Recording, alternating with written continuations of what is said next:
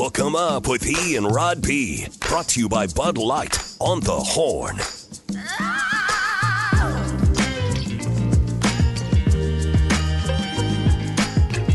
Good, bad, and ugly on a Monday. There was plenty of all three over the weekend. And it's going to be a good night for sports, too. Longhorn basketball, after that uh, buzzer beater thrilling win over Louisville yesterday, they're going to get the defending national champs tonight, UConn. The long arm defenders. This will be a big challenge for Texas. They're, They're only six point dogs, I think. Yeah. I'm surprised. Well, well look, what you hope is yesterday's performance was uh, the first against real competition, right? They've beaten the likes of Rice and Incarnate Word and off to their 3 0 start. But this was, you know, Louisville was only a four win team a year ago, but they, you know, in college basketball, like like college football now, Rod, you just don't know what a team's going to be year to year. Yep. And Louisville added a bunch of guys out of the portal, and their leading scorer yesterday was a Illinois transfer. They had a Michigan State transfer, so a better team. But Texas struggled with their with the outside shooting. Because uh, look, you, you, if you tell anybody about this Texas basketball team, if they shoot two of 17 from three, they're going to lose. That was ugly. To quality opponents, because and how much of it was good defense, and how much was it was just a cold night. I, you know, watching the game, it kept feeling to me like uh, they were settling for the because they were playing on the Knicks court, right? So you had the two different three point lines. You had the college line and the pro line, and they kept settling for shots outside the pro line. Yeah, it's like, come on, man. I don't know if that was confusing them or something, or they just were in the flow of the game. That's just what they were. Uh, so Max Abmas was two for ten from three.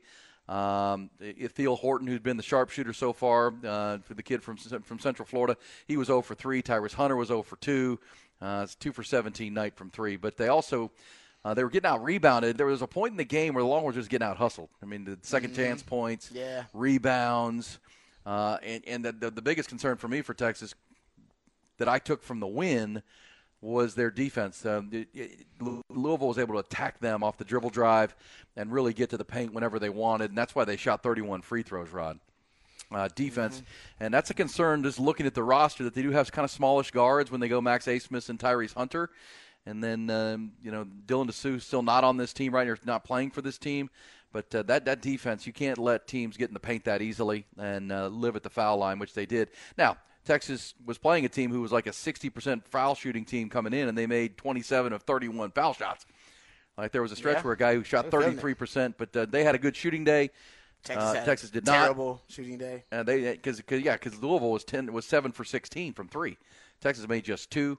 Uh, they out free throw Texas. So uh, yeah, I think you'll get a, a more inspired Texas team, and the fact that they won that game as a 17 yeah. point favorite by a by a, a bucket, you take that because Max Abmas made a big shot. See if he can carry that into the night's game. Yeah, it's going to be yeah, it'll be interesting to see uh, if they can rebound. I, I'm a little surprised that they are just a six point dog, but I think UConn lost a lot too. But oh, they did, they yeah, did. But I think UConn, yeah, I mean they're UConn. it's more just faith in UConn, the brand, more than anything. And Dan Hurley's a good coach, obviously, national coach of the year last year, won the national championship for crying out loud. Uh, that team's really good. Uh, but that's your challenge, right? That's why you agreed to play in this uh, Empire Classic, and the Longhorns will get their, their biggest challenge by far. And this is the kind of team you're going to play when you get to Big 12 play, right? You're going to be playing the Baylors and the Houstons and the Kansases of the world. National title contenders. Yep. um, you know, there are th- three, four teams in the Big 12 that think they can win the national title this year. Longhorns would like to be among them. They'll certainly have to play a lot better than they did yesterday, but they did get the W. Also, the Longhorn football team, obviously, we talked about it all morning. Um, 10 win season for the first time in a long time. Uh, can I play you a piece of sound, Rod, that I think can pertain to the Longhorns a little bit here, too? Because I think it's a yes, really sir. good piece. We'll do our Who Said That before the end of the hour, but I'll tell you who said this. Uh, because the Cowboys won yesterday. Dak Prescott didn't have to do a lot. Two touchdown passes, one to CeeDee Lamb, threw for 189 yards. But the Cowboys defense just threw a blanket over Bryce Young yeah. and the Panthers. Uh, they only gained 189 yards total. That's crazy. In an NFL game. Domination. Uh, scored a touchdown on the DaRon Bland pick six. It was 33 to 10. Cowboys have played five or six of these games this year that are just they're not even interesting. They're no, so you got to turn them off sometimes. Yeah, yeah they're, too ugly. The Cowboys have a point differential of plus 127 this year with a 42 to 10 loss to San Francisco on the record. It's unbelievable. That's amazing. It is amazing. Uh, and so it feels like the Cowboys are getting better uh, as the year goes. But they won't know until they face a more high level opponent. Yeah, that stretch right from November 30th, where they play Seattle and then through Philadelphia and Miami and Detroit. I mean, they're going to be playing some high-level teams through the month of December. Playoff teams. Playoff teams, yeah. That's when we'll know. And that's and we said that right after they lost to the Eagles that you know what you got to put that game behind you. You got three way winnable games against the Giants, Panthers, and now the Commanders on Thanksgiving, Rod. And um, Commanders, there's talk that Ron Rivera is on the hot seat in Washington with the new ownership group. And there were those in Washington I read overnight, Rod, that they were so bad in the loss to the Giants yesterday. That Giants team that we've seen. Tommy DeVito. Tommy DeVito. Tommy DeVito beat. Washington and scored 31 points that dude's doing still it. living with his parents. Uh, that, and you know, you know, Magic Johnson's now part of that ownership group, and he's talked about that team not coming with energy. They didn't yesterday, and then there's those who believe that Ron Rivera may be, may have been fired if this weren't a short week ahead of Thanksgiving. Oh, that he's it basically a foregone conclusion. He's done. He's yeah, done. uh, it's just you can't do that on a short week. Uh, but if the Cowboys handle business on on Thursday, Hmm. he could be gone because then you have ten days, right, for an interim coach. Eric Bieniemy Eric, I would say Eric Bieniemy might get a shot here. might get a shot. Hell, so Kellen Moore might get a shot too. it's oh my with, god. with Brandon Staley and the Chargers, he might get a shot. Can I just say that the Chargers are such a joke They are with all their talent. Brandon Staley, they gave up a 300 yard passing game to the Packers. They might be the most disappointing team. Easy. honestly, considering the talent level of the quarterback, Easy. defense. Yeah, I'm with you. I mean, come on, man.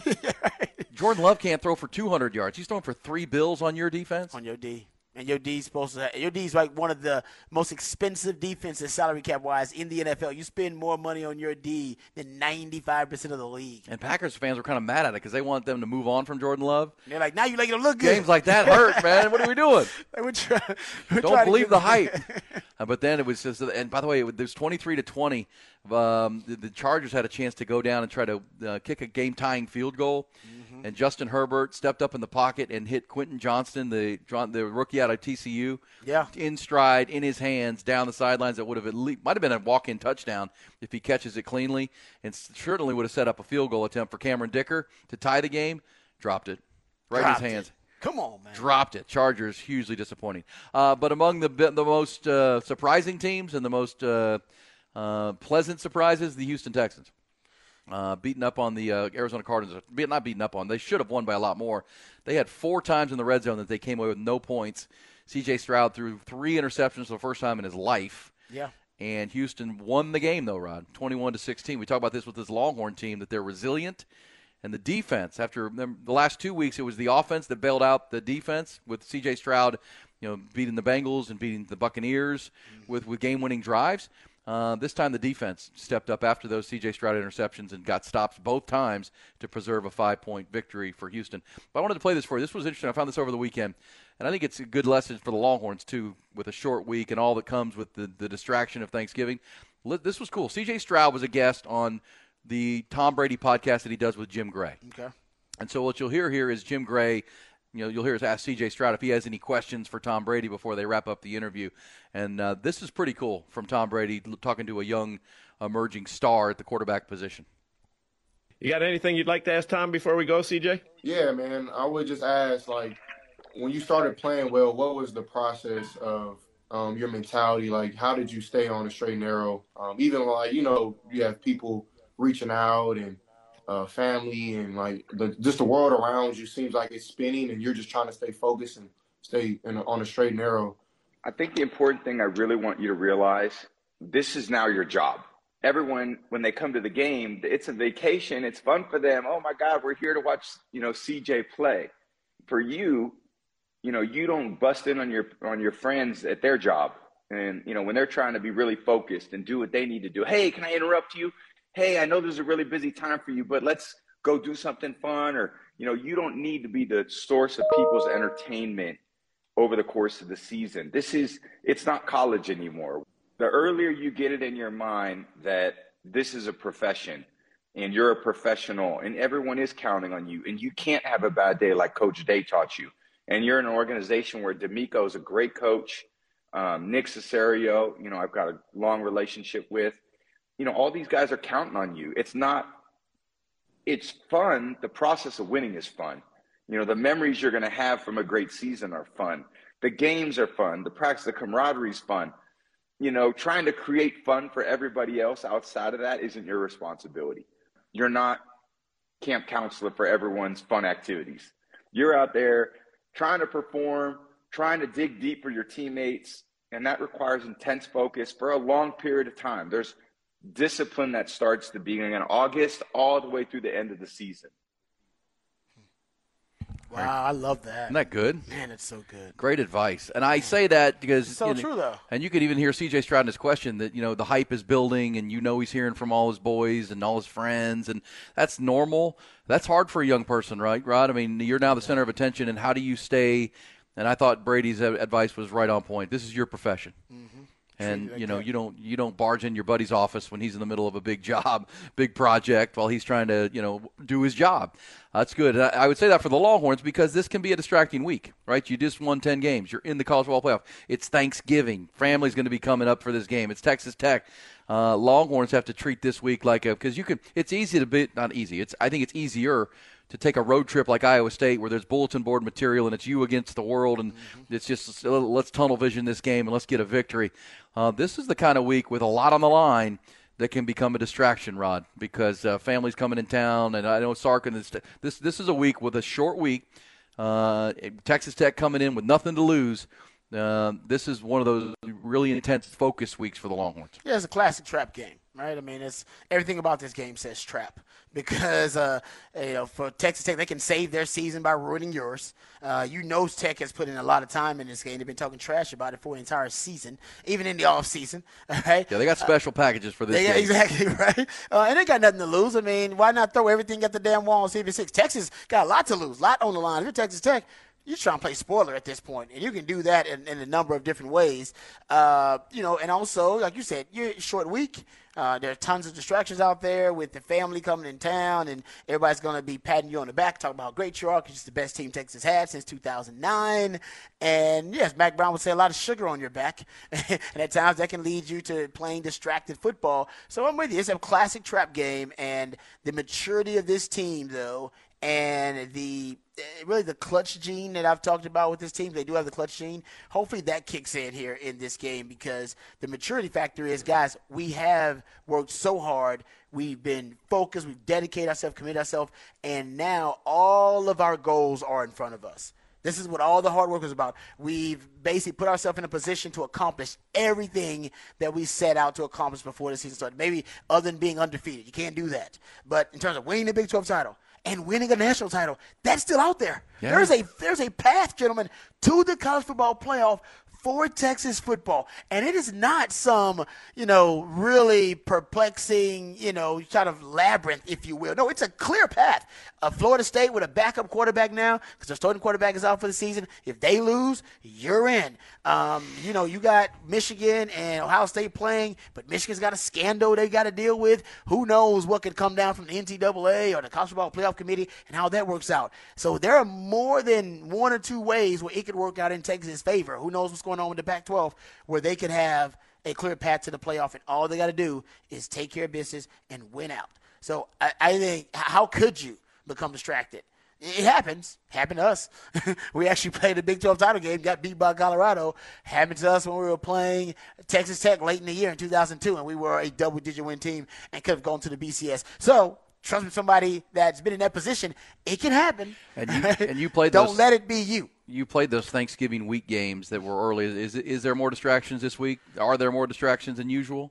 Yes, but I think they'll be fine because ours, we had distractions because the family's in town and it's the holidays and all that in a short week but it was A&M. It was the Aggies. Yeah. Right, so you got you, it's, it's, a rival week, and I'm not saying the the, the Red Raiders are in a rival, but considering all the trash talk, the build up, the bulletin board material, and last year, temporarily just for the farewell tour, they should be, if you're a lone one, you should be prioritized as a as a rival treated like that. Kind of how Iowa State was treated like that by Texas. Why Texas came out after the game. You saw the guys tweeting about Iowa State and taking shots at Iowa State, even Steve Sarkisian, because that meant a lot. That disrespect that Jared Hufford threw out there before the game, it, it, it really did it hit those them. guys. It, it focused them. It made them personal. It made it, it made personal. It personal. Yeah. It made it personal. This Tech game should be personal. Yeah. Just like when I when I played the Aggies in the short weeks, Thanksgiving week, it didn't matter because it was personal. Yeah.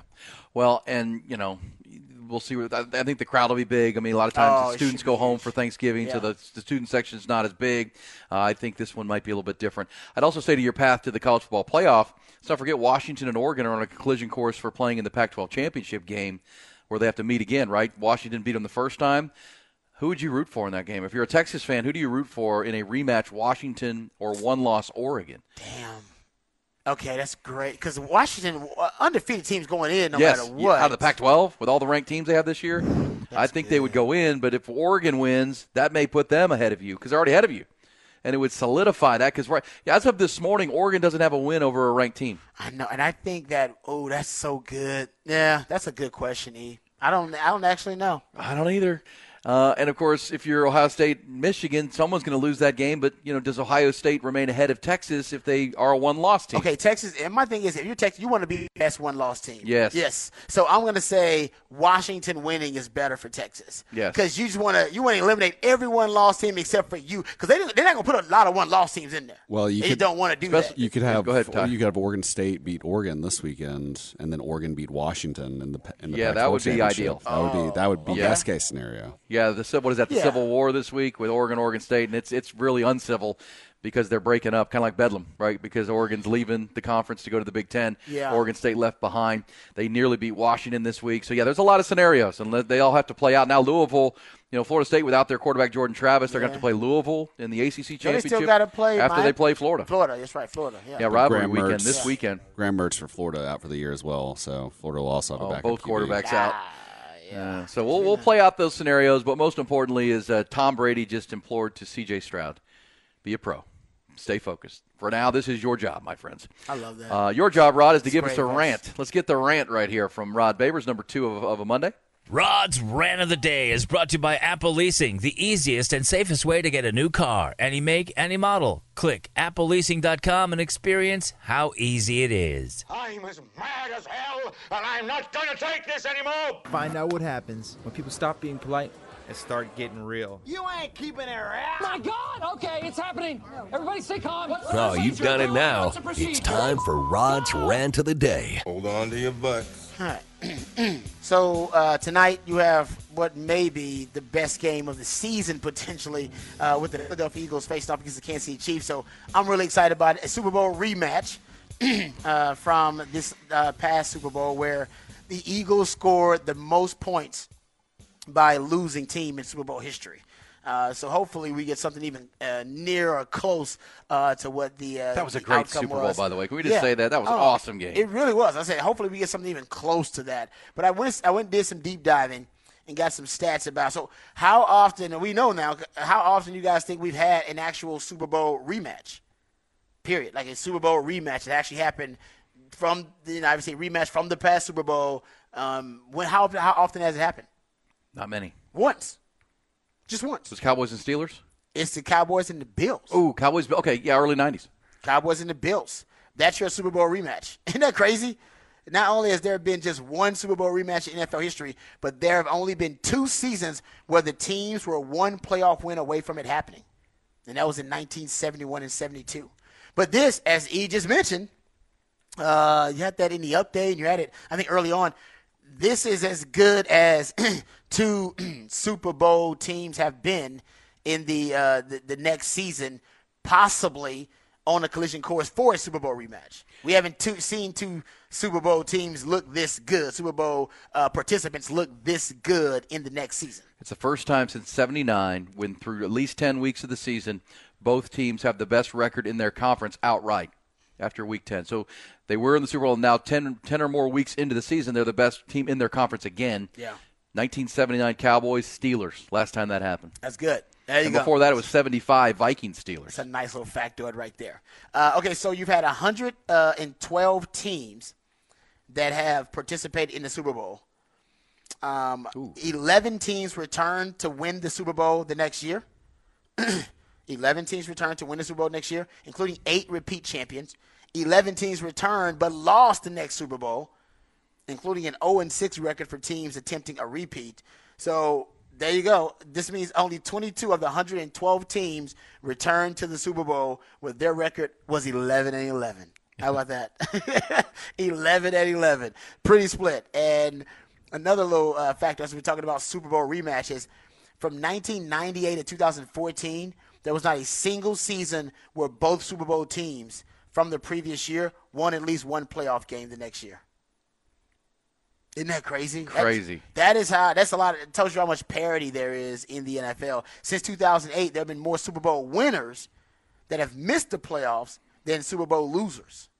In fact, 11 of the last 14 teams to lose the Super Bowl made it back to the playoffs, including a Super Bowl win for the 2018 Patriots a year after losing to the Eagles. So uh, there you go. A little, uh, some factoids about Super Bowl rematches. They are extremely rare, but this year you might get one. This is, this could be the year you get a Super Bowl rematch. Be the first one since the uh, the Cowboys and, and the, the Cowboys Bills, I believe it was. Uh, I, I think again we're not to Thanksgiving yet, but if I had to pick it right now, Rod, I would pick Niners, but Niners Ravens in the Super Bowl. Just as we sit here today, That's I think that would- was my no. I think I I, I, picked, I picked Niners uh, Chiefs. Sorry, Niners Chiefs. I would. Uh, but you know, again, we're we're, we're still speculating there. I, that would be my pick right now, just based on what I've seen through the first you know 10, 11 weeks of the season. Um, but then that would be a rematch of what was that? The Superdome Three- in New Orleans, It 2013. was like three years ago now. no more than that. That was when it was the Harbaugh Bowl. Oh yeah, you're talking about Jim and John Harbaugh Harbaugh, Yeah, Ravens, yeah. I'm Niners. About, yeah, you're talking about my Super Bowl with the Chiefs and the 49ers. Yes. that'd be the one for three years. That'd be a rematch from way away. Yeah. But uh, well, I, but again, both of these teams certainly could. I mean, Philadelphia's got to help shore up their. And the real, I mean, gosh, you just gave all the great reasons. But the fact that they're both off their bye, and they both should be fresh and have extra, you know, little juice going here. How healthy can uh, Jalen Hurts have gotten during the, the week off? And again, we know everybody in Cowboy Land, Cowboy Nation, are rooting for the Chiefs tonight, big time. Because if the Eagles were to take a loss, they'd be eight and two, and the Cowboys are now seven and three.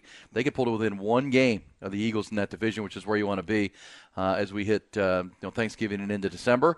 A chance to chase them down for the for the division championship. So go for the Chiefs tonight in a big way if you're a Cowboys fan. Uh, speaking of the Chiefs, just real quick, we talked about this earlier in the show, and you've been bringing it up actually all season long for those who have not been paying attention to the Chiefs. Maybe even you know swept up any Taylor Swift, uh, Travis By Kelsey that's another good reason she won't be there tonight because that won't be as big a deal. Which You're right. everybody's so Focus tired of that the thing. game. Yeah, let's make it about the game. Make it about. That's a good point. Maybe the parents will be there, so we'll be looking at That's the parents fine. or something. That's cool. Uh, but the Kansas City Chiefs have completely overhauled their defense. They started with the defensive back room, um, and they remember they drafted. Uh, remember they drafted uh, Byron uh, Cook in the second round, Trent McDuffie in the first round. They acquired Justin Reed via free agency. Um, now you're looking at it. Every starter in the secondary except Le- uh, L'Jarius Sneed joined the team in 2022. And remember, in the Super Bowl, they had four rookies starting for them in the Super Bowl. As a matter of fact, that was the most in Super Bowl history, It tied for the most in Super Bowl history for a Super Bowl winner. They had four rookie starters uh, in the last Super Bowl win and 61 starts for rookies, uh, which was, I think, the most starts for a Super Bowl winner since 1991. And a lot of that came on the defensive side of the ball, specifically in the secondary. And with that overhaul, kind of uh, with them kind of retooling that secondary and rebuilding it, is the fifth season under Steve Spagnuolo, and now they're a top five defense. They're second in scoring defense. They're fourth in total defense. Uh, they're seventh in sacks. It's strange to say it, but they are a better defensive team than they are an offensive team right now. And really, that has been uh, I think a, a huge uh, focus for the Chiefs this past offseason was making sure that their defense actually was a, a younger defense, but also one that they is more uh, modernized. Right, you look at it. Steve Spagnuolo's defense has played more dime than most teams in the NFL. They're top five in dime usage, which is six defensive backs. They're uh, first in the NFL in press coverage rate. They play a lot of bump and run man coverage on the outside. That's going to be big in this matchup versus AJ Brown and DeVonta Smith. We'll see if they keep that up. Um, but now Steve Spagnuolo's got his type of defense, and he's a he's, he's a defensive uh, coordinator who likes to build his defenses from the outside in. Um, and that means starting with the secondary, and that's what he's done. 11 of the 17 players that played in that game versus the Dolphins, who had at least 10 snaps on defense, have been acquired in the last two years. They've done a remarkable job of rebuilding the defense in just two years. And Brett Veach does this. He he'll take an entire position group and just overhaul it in one offseason. Did it with the O line two years ago after they lost to the Bucks in the Super Bowl, and he did it with the secondary just last year. And he probably should do it with wide receivers this next upcoming offseason. But it's remarkable how Brett Veach will focus all of his you know, energy and attention and resources on one position group and overhaul it in one offseason and get it done. It's amazing. It is amazing. Uh, well said. Uh, and that's that's great general manager work, and it's also great coaching. They've got, and I said earlier, uh, it, it, it's, it's it's a smart organizational direction to say, you know what, we have this transcendent quarterback. We've invested in our offensive line. Yes, we need to upgrade the weapons, but you know we watched Tom Brady and Bill Belichick go to ten Super Bowls because they played great defense, yep. and they had an elite quarterback uh, who was the best at his position, who could win the game late, right? Exactly who would right. find us a way to win games. Uh, and gosh, ten Super Bowls, seven wins later, that's a dynasty, and that's yeah, I give them credit for that because when Patrick Mahomes burst on the scene, they were playing shootouts. And they were, They were. Uh. They were just trying Like to win. Big 12 football. like Big Twelve football. it's like old school Big 12 It's football. like, no, no, no, no, no. Let's let's let's, and that's where they retooled the salary cap. And you're asking where the money's going. I think they're going to go towards playing great defense. Seems like uh, and now you know, and some of the, the the draft picks they've made at receiver have not panned out. The Skyy Moore pick. Oh no. Um, you know, the trade for Kadar- Kadarius Toney. These things have just not worked. Uh, so you can't get them all right as a general manager, uh, but they did rebuild the offensive line on the fly. They have rebuilt the secondary. And the last time we saw the Chiefs, they were playing in Germany, and they held that high flying Dolphins offense to 14 points. Yep. Uh, and they really locked up Tyreek Hill and Jaylen Waddle. They did a, as good a job as anybody can do on that team. And now they get the combination of A.J. Brown and Yeah. DeVonta They're a Smith. better defense than the Eagles. They it's are. hard to say that now. Like, are they really? Yeah, they are. Yeah. well, because the Cowboy or the Eagles are flawed in their defensive secondary. The opposite. They give up a lot of passing yards. Dak Prescott put up 370 the last time we saw him. So this should be a fun game tonight. We've got good, bad, and ugly from the Monday. We'll get back to the the season. T'Vondre Sweat is putting together for the Longhorns. Rod, we'll uh, we'll send praises because he might be playing as well as any defensive player in the country Yeah. right now, regardless of team or conference. We'll talk about T'Vondre and what he's brought to this team and what it means for the the big picture of the program. Let's talk about with Ian Rod.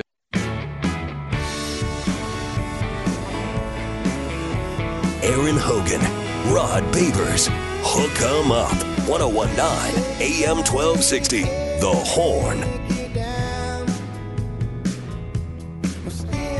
And it's trying to figure out the uh, Big 12's tiebreaker scenarios, Rod. Best I can glean on this, because we're getting a lot of questions about it.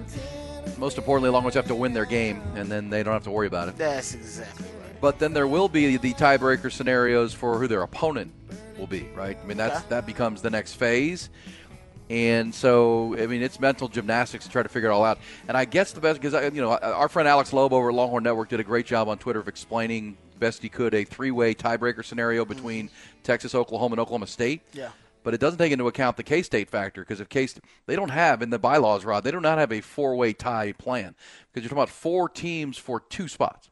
So you essentially have to find you got to do the tiebreaker scenarios to get the first spot. Yeah. Then you got to start back over and get the second spot. If that makes sense, it's such a mess. It sounds yeah. It sounds like a headache. Well, well, well, listen to this, and this is the best I can do for you. If Texas were to lose Friday and Oklahoma and Oklahoma State both win, the best I can tell, it becomes because K State lost to both Texas and and Oklahoma State, so they win that. You know, Texas and Oklahoma State win that head to head against K State, so they're out. Okay, so then it's back down to Texas, Oklahoma, and Oklahoma State, and here becomes the problem. This is where it gets bad for Texas because the number one, you know, the, the, the first thing they would do is a three-team tiebreaker, okay? Okay. To find the first team, to find the the first team into the championship.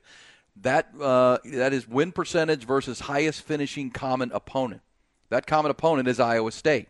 Okay, UT and OU both beat Iowa State. Oklahoma State lost, so Oklahoma is in Okay. in the three-way scenario, Rod Yeah. as the number one seed. confused. Well, now, okay, it's very confusing. now, because you have Oklahoma in and Kansas State's been eliminated, it's down to Texas and Oklahoma State, Okay. who have not played. They're both seven and two if Texas loses and Oak State wins. The two-way tiebreaker, because now you're done with a three-way tiebreaker. Now you're down to a two-way tiebreaker between those two for the second spot. That is record versus highest ranked common opponent. Okay. Texas and Oklahoma State didn't play, so they go to that. That moves uh, record versus highest ranked common opponent. Oklahoma State beat OU. Texas lost to OU. So that would put Oklahoma State in. Does that make sense? as, Yeah. as much as I can. No, it does. It makes it makes sense, but yeah, It's a mess. multiple And- teams. You don't want to be involved in that mess. No. Uh, and it's it, you know they're if it's not good for Texas because what would end up happening is you would come down to that Oklahoma game and Oklahoma would get in first by the by, virtue of the three way tie, so they'd be in, and then it comes down to between head to head between Texas and Oklahoma State who didn't play, and then it goes to record versus highest ranked common opponent. That out- common opponent is Oklahoma. Texas lost to him. Oklahoma beat them, and that would put Oklahoma State in and play. It'd be a bedlam game in the championship. Yeah, man.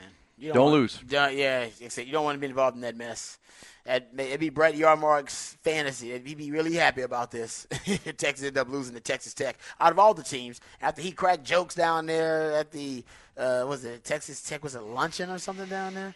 Some weird Yes. thing- event in Lubbock where he decided to crack a joke. And I get it. He was, you know, playing to his constituents. He was reading the room. I get it. But still, uh, man, Texas, yeah, just win. Just win. Don't have to worry about that. I think you'll see Gundy, though. I think the way it's working out, it's going to be Gundy. It's going to be, and I think it's fitting.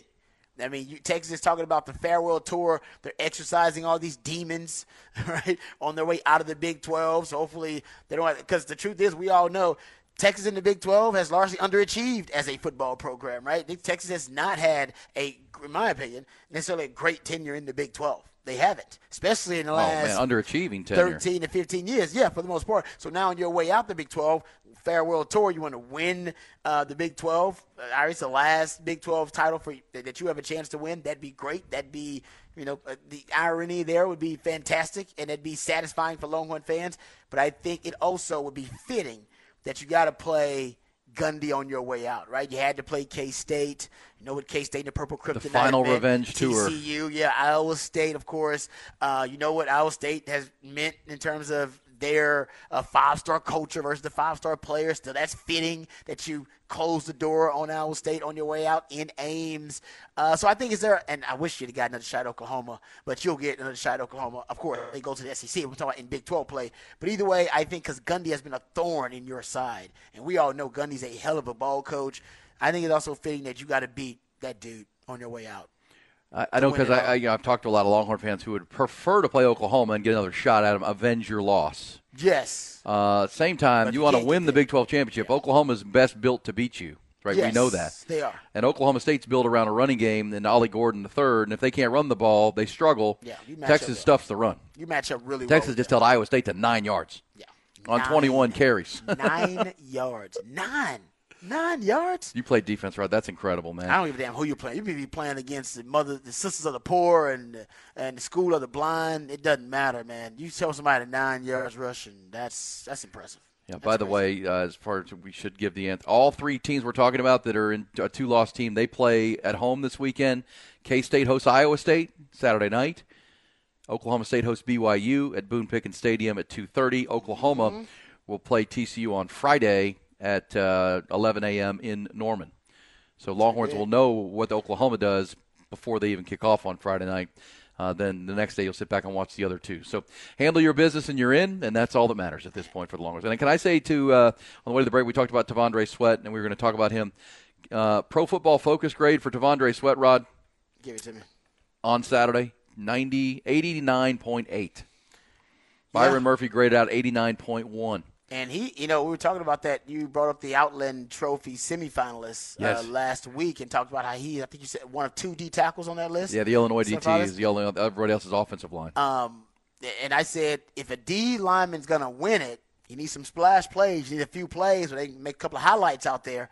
He had a couple of those in this game versus South State. He had the block kick.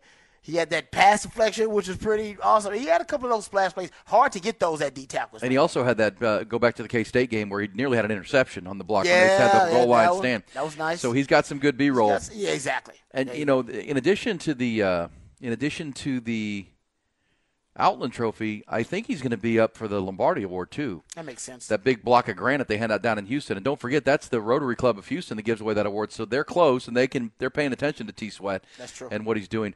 But Rod, he's got almost a 90, 90 PFF grade for the year uh, in the big game where he is called out.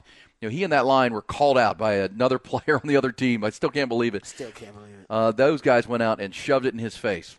I mean, Um, against that guy, T Sweat, the pass deflection he got was against that dude. When he got the block kick, it was also against that dude. And Byron Murphy's sack to end the game was against that dude. And it was like, Jared, what are you doing, man? Why'd you talk all the trash if you was going to get exposed out there? Maybe, I think in the end, uh, all those who theorize, you know what, it's just insecurity, and he's just projecting his insecurity out there. This is all false bravado. This is this is, this is fake tough guy stuff. I think they're right. He was that, really that he was saying that because he was, I think, paranoid. He Well- probably they probably had just watched the film on him and came out there and said that because he was freaked out. He's trying to he's trying to pr- pump himself up. Yeah. get himself hyped. Well, and, and look, like, and, and there are great defensive players in in the uh, in the country, but I don't know that there's anyone that's played as good as him consistently all year. Mm. And let me also give credit to Bo Davis and to Pete Kwiatkowski and Sark in their plan. Do it. He only played 36 snaps the other, 38 snaps against Iowa State, Mm-hmm. right? So the the fact that they have depth and Trill Carter and, and you know Alfred Collins by the way had a 78 grade from PFF on Saturday. He played a real good game. Yep. So the fact that they can bring in Vernon Broughton and bring in Trill Carter and bring in Alfred Collins to spell these guys, and you know it's a different looking pocket when those guys are in there versus the, the two monsters. But it does keep them fresh for the most important drives, right? Uh, and that's that's credit to fourth quarter. yeah, when it's most important and they, they can play their best football and they're not tired uh, and out of gas. And I mean, T'Vondre goes 364, so I uh, got to get him some some blows at times. But I would say this: think about this with Sark saying that uh, you know borrowing the Matt the Breece Hall comment about five star culture beats five star players, and Sark said we now have five star players with a five star culture. T'Vondre Sweat and Byron Murphy were both Tom Herman recruits and they were both three star recruits. They weren't high five star recruits, right? They were three star dudes. Uh, you know, T'Vondre was seen as a, po- a project out of Huntsville because his weight was going to be a factor, and would could he be athletic enough and get that weight under control? Byron Murphy was seen as undersized coming out of DeSoto. Uh, but man, these two guys that, that that gives you a great peek into what Sark has done to, to take the Tom Herman guys, embrace them, get them bought into the culture, Got to. and now they're playing like five star players. And now you you combine that with five star players playing like five star players. Rod, there was a series where Quinn Ewers a five star, you know, handed it to C.J. Baxter as a five star, running behind Kelvin Banks who's a five star. You know that, that that that's and then when you have the the culture around that, that's why you're playing for a championship potentially in two weeks. Yep, totally agree. And and and you got to give the uh, the players credit because, like you said, those guys he inherited from Tom Herman's group, man, they saw all the bad. They went through all the, the low points and the valleys of the program went through, uh, losing to Kansas and the, the late game collapses. That group, who actually they're partly responsible for, you know, Texas hitting that that low point. Um, they also are responsible for Texas now ascending to the best season since 2009. Yeah. and that's what I that to me is as a, a lifetime Longhorn makes me emotional. I'm really proud of these guys because they were part of the bad. I mean, they were part of what you know. I mean, what this program was, uh, you know, obviously suffering from, right? The entitlement and all that kind of stuff. Now, I'm not saying they were the, they were the problem, but they were a part of it. You got to own it. When you're a part of a team, you own the team. You own Yeah. what happens on that team. You own the product. I own the bad stuff that happened to us. I heard all the time on the radio. You guys hear me? You got to own that. That's my team. They're my brothers. We own that result, and they got to own that too. But also a part of that is the redemption, right? And this this group staying focused, and now this group deciding that they want to leave the program better than they found it. That's a big part of the legacy and tradition of being a lifetime Longhorn. Leave it better than you found it, man. Yeah, in preseason, Jaylan Ford was picked as the Big 12's Defensive Player of the Year. T'Vondre Sweat likely to win that award, and I think he'd be the first interior lineman in the Big 12 to win that since Ndamukong was gonna say Suh, yeah. when Beast Suh is so was such Yeah. a game record. and He's playing to that level right now up front, and it's a well, great thing because. And I th- and I'll give Sark this credit, Rod, because remember when Tom Herman came in, the first thing he told Charlie Strong's players, "You just got a lot of good coaches fired." You actually essentially blamed the players, right? Uh, I remember that. Sark, Yeah. Tark, Sark took the opposite tack, and which again, the players do have to own their part of it, but at the same time, it's everybody. Uh, the, everybody, the man. coaches have to build the culture, they have to recruit and develop, Mm-hmm. and this uh, it's all coming together for Texas and uh, winning the close ones. Now, this was a ten point win for Texas. Let's come back and hit some. Who said that, Rod? Who from around the sports landscape. Always a fun segment for the top of the uh, the till ten o'clock in our fabulous fifth hour on a Monday. Uh, who said that next? The Horn text line has moved. Join the conversation on the new Horn text line 512 447 3776. That's 512 447 3776. Aaron Hogan, You just gotta keep living, man. Rod Babers, L I V I N. E and Rod B on the horn. Who had been saying that? Who said that? Who said that? Who said that? Who said it? A lot of uh, good sound from the weekend. I don't know if you saw that uh, F1 race, Rod, in Vegas on uh, I did not Saturday see it. Night. You, you, I- you I- stayed I- up and watched A little bit of it. It started about 10 o'clock, and I watched a little bit of it, and uh, Max Verstappen won it. Um, craziness there at F1. But we had a great football weekend, basketball with the Longhorns, and uh, we also had some news made yesterday by one Jerry Jones, Rod.